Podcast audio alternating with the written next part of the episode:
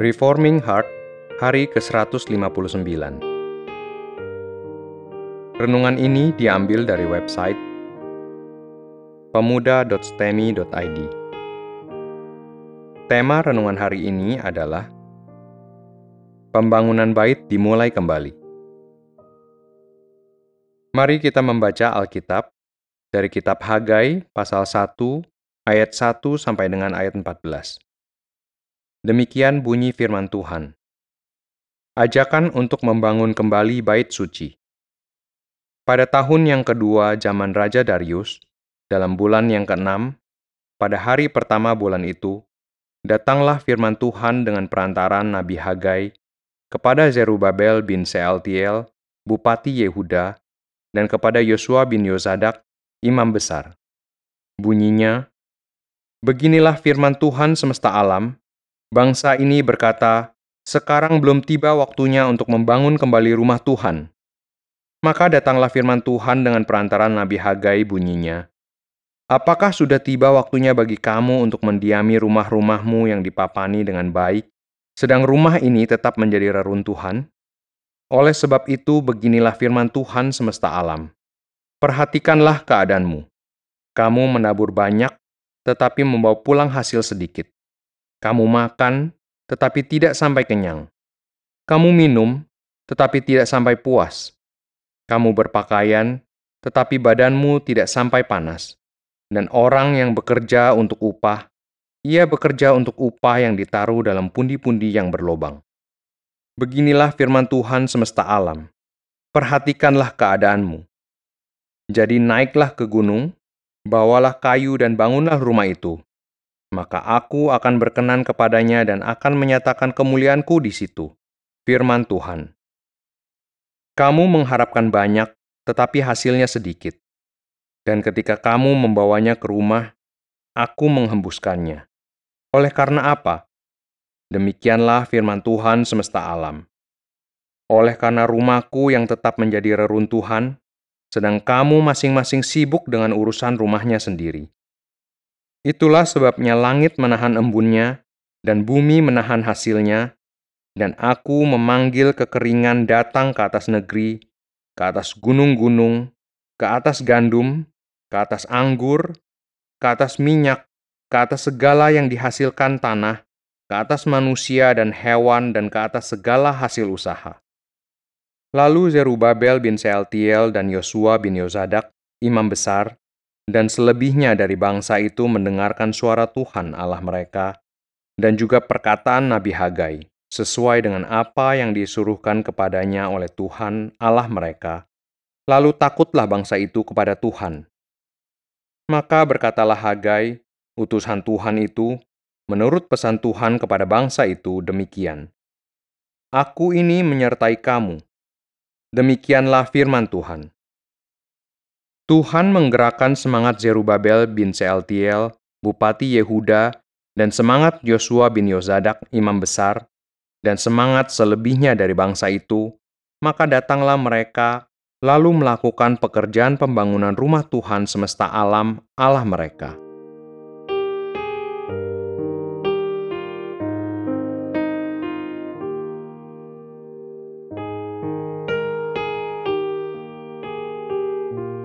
Bacaan hari ini memberikan penjelasan tentang peristiwa kembali dibangunnya bait suci setelah sempat terhenti.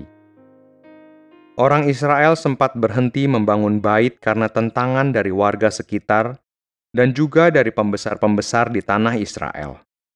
Orang-orang ini menanti kapan waktu yang tepat untuk melanjutkan pembangunan bait Allah. Mereka menunggu terus hingga teguran Tuhan melalui Hagai diberikan. Hagai mengkritik orang Israel karena mereka berjuang terus untuk membangun rumah-rumah mereka, berjuang untuk memperbaiki kerusakan maupun untuk menyelesaikan pembangunan rumah mereka masing-masing, tetapi mereka tidak memiliki kegigihan yang kuat untuk membangun rumah Tuhan. Sejak didirikan oleh Salomo, Bait suci menjadi lambang kehadiran Tuhan dan tempat ibadah Israel untuk datang menghadap Tuhan. Tempat ini adalah tempat utama di dalam kerajaan Israel ketika itu. Salomo menyelesaikan rumah Tuhan dulu, baru menyelesaikan seluruh istana dan balai pertemuan. Bahkan seluruh Yerusalem, sejak berdirinya bait suci, lebih cocok disebut sebagai bait suci dengan sebuah kota di sekelilingnya, ketimbang disebut dengan kota dengan bait suci di dalamnya. Tidak ada rumah, bahkan istana raja, yang dianggap lebih penting daripada bait suci. Bait suci bukan hanya memiliki keutamaan di dalam hal rohani, tetapi juga politik. Dengan adanya bait suci, Israel akan belajar untuk menyadari bahwa kekuatan politik dan militer Israel sepenuhnya bergantung kepada belas kasihan Tuhan. Dengan adanya bait suci, orang Israel akan belajar untuk menghargai bangsa mereka dan tanah mereka sebagai bangsa dan tanah yang dipilih oleh Tuhan untuk menyatakan kehadirannya. Bait suci melambangkan bahwa tanah Israel adalah tanah milik Allah di mana dia sendiri hadir di tengah-tengahnya. Selain menjadi simbol kehadiran Allah, bait suci juga menjadi lambang pengharapan bahwa kerajaan Allah di seluruh bumi akan terwujud dengan Israel sebagai tempat pertama dia menyatakan kebesarannya. Israel akan memperluas pengaruh dan kekuasaan kerajaannya hingga kemuliaan Allah menjadi nyata atas seluruh bumi. Tetapi kegagalan Israel memegang perjanjian mereka dengan Tuhan membuat mereka akhirnya dibuang Tuhan ke Babel. Namun, pembuangan ke Babel bukanlah akhir dari rencana Tuhan. Rancangan Tuhan tidak mungkin gagal. Itu sebabnya Dia memimpin Israel kembali ke tanah perjanjian yang telah diberikannya kepada mereka. Itu sebabnya pula Dia memerintahkan Kores untuk memerintahkan Israel untuk pulang ke negeri mereka masing-masing sambil bersiap untuk membangun bait suci. Tetapi jika bait suci begitu penting, mengapakah Israel menunda pembangunannya karena ancaman dari orang lain? Mengapa mereka berhenti melaksanakan perintah Tuhan karena ancaman dari manusia biasa? Mengapa mereka begitu takut dan tidak mau merepotkan diri demi menjalankan kehendak Tuhan? Itulah sebabnya Nabi Hagai berkata kepada mereka semua bahwa Tuhan menghukum segala sifat egois mereka di dalam ayat 6 sampai dengan 11. Mereka tidak mau direpotkan dengan tantangan yang muncul dan konflik yang harus mereka hadapi karena membangun bait suci. Tetapi mereka tetap rela berjuang melawan konflik yang sama dan tantangan yang sama ketika mereka membangun rumah mereka sendiri. Peringatan dari Hagai ini sangat diperlukan oleh Israel supaya mereka dapat kembali memahami pentingnya bait suci ada di tengah-tengah mereka. Dan di dalam ayat 12 dikatakan bahwa mereka mendengar segala firman Tuhan dan berespons dengan perasaan takut akan Tuhan. Ini menunjukkan bahwa masih ada harapan bangsa itu akan diperbaiki oleh Tuhan. Ayat 13 mengatakan bahwa setelah orang Israel berespon dengan sepantasnya, Tuhan sendiri berjanji akan menyertai Israel. Tuhan memberikan peringatan dengan penuh cinta kasih untuk hal ini. Dan karena kerelaan mereka untuk taat, maka Tuhan berkenan untuk memberikan kesempatan pertobatan kepada mereka. Tuhan memberikan kepada mereka hati yang rela untuk dibentuk oleh Tuhan. Untuk direnungkan. Pertama, bacaan hari ini menunjukkan salah satu anugerah yang besar dari Tuhan kita yaitu bahwa Dia adalah Allah yang memberikan kemampuan dan kemauan untuk taat di dalam hati kita. Mari kita baca dari kitab Efesus pasal 3 ayat 20 sampai 21 yang berbunyi demikian. Bagi dialah yang dapat melakukan jauh lebih banyak daripada yang kita doakan atau pikirkan, seperti yang ternyata dari kuasa yang bekerja di dalam kita bagi dialah kemuliaan di dalam jemaat dan di dalam Kristus Yesus, turun-temurun sampai selama-lamanya. Amin. Tuhanlah yang menggerakkan orang untuk sungguh-sungguh bertobat. Tetapi setiap pilihan kekal Allah tidak boleh mengurangi derajat tanggung jawab manusia.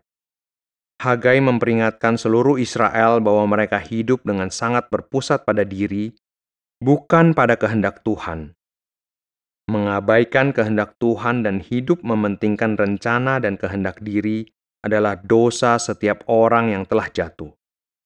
Kita pun tidak luput dari dosa seperti ini. Kita mementingkan pekerjaan kita, studi, karir, nama, uang, dan sebagainya tanpa peduli apakah Tuhan dipermuliakan atau tidak. Bagaimana agar bertobat dari dosa-dosa ini? Hanya kalau Tuhan sendiri ubahkan hati kita, barulah kita dapat berbalik dari dosa-dosa kita ini. Tetapi untuk mengubah hati adalah urusan Tuhan, bukan urusan kita. Kita tidak diperintahkan Tuhan untuk melakukan hal-hal yang hanya Tuhan yang dapat mengerjakannya. Kita diperintahkan oleh Tuhan untuk mengerjakan hal-hal yang Dia perintahkan kepada kita. Karena itu, kepekaan dan kejujuran kita sendirilah yang perlu diuji Apakah kita sudah mengerjakan segala yang kita kerjakan sebagai bentuk ketaatan kepada Allah? Jika iya, maka pertanyaan berikutnya lagi, apakah kita sudah mengerjakan segala yang perlu untuk pekerjaan Tuhan? Jangan-jangan kita begitu mencurahkan diri untuk pekerjaan kita, sehingga tidak ada lagi yang tersisa untuk pekerjaan Tuhan. Memang benar bahwa pekerjaan kita pun merupakan bagian dari pelayanan kita kepada Tuhan. Tuhan sendirilah yang harus dipermuliakan di dalam pekerjaan kita. Tetapi yang perlu kita ingat hari ini bukanlah agar kita meninggalkan pekerjaan kita. Yang perlu kita ingat hari ini adalah agar semua orang berhenti mengabaikan pekerjaan Tuhan. Berhenti memberikan konsentrasi yang terlalu besar untuk pekerjaan dan rumah tangga kita tetapi tidak pernah benar-benar serius berbagian di dalam pelayanan gereja. Hal kedua, bacaan ini mengatakan bahwa seluruh Israel segera terbakar hatinya untuk menjalankan kehendak Tuhan di dalam ayat 14. Mereka segera digerakkan oleh Tuhan untuk menjalankan apa yang menjadi kehendak Tuhan, walaupun banyak bahaya yang mengancam. Seseorang yang mau diperkenan Tuhan harus senantiasa memiliki hati yang menyala-nyala di dalam semangat untuk melayani Tuhan, menaati Dia, dan menjalankan perintahnya. Inilah tanda orang-orang yang sungguh-sungguh digerakkan oleh Tuhan. Jika selama ini reaksi kita setelah mendengar teguran adalah marah, biarlah kita mengoreksi diri baik-baik. Pantaskah kita marah kalau kita memang salah? apalagi jika Tuhan sendirilah yang menegur kita. Kemarahan karena ditegur Tuhan adalah penghinaan kepada Tuhan. Siapa kita sehingga kita merasa berhak marah kepada Dia? Jika Tuhan masih menegur kita, berarti Dia masih berbelas kasihan. Jika tidak, maka Dia tidak akan menegur, melainkan langsung memberikan hukuman bagi kita. Itukah yang kita mau? Biarlah kita dengan rendah hati hidup di hadapan Allah. Biarlah kita peka terhadap tegurannya dan segera mengoreksi diri. Jika Tuhan menegur kita karena kita sudah terlalu mengabaikan pekerjaan Tuhan dan hanya memikirkan pekerjaan sendiri, maka melalui ayat-ayat bacaan kita hari ini, Dia menuntut respons kita. Apakah kita mengabaikan Dia, atau marah, atau menjadi gentar dan bertobat? Mari kita berdoa. Tuhan, ampuni kami jika kesibukan kami dalam pekerjaan kami dan dalam segala hal yang kami lakukan membuat kami terpisah begitu jauh dari melayani Engkau dalam pekerjaanmu. Kami tahu bahwa pekerjaan kami pun adalah pekerjaan Tuhan, tetapi yang kami sesalkan adalah pekerjaan yang Tuhan lakukan melalui gerejamu, itulah yang kami abaikan. Ampuni kami ya Tuhan, dan berikan anugerah sehingga kami masih boleh diberikan kesempatan untuk melayanimu di gerejamu dalam pekerjaanmu. Amin.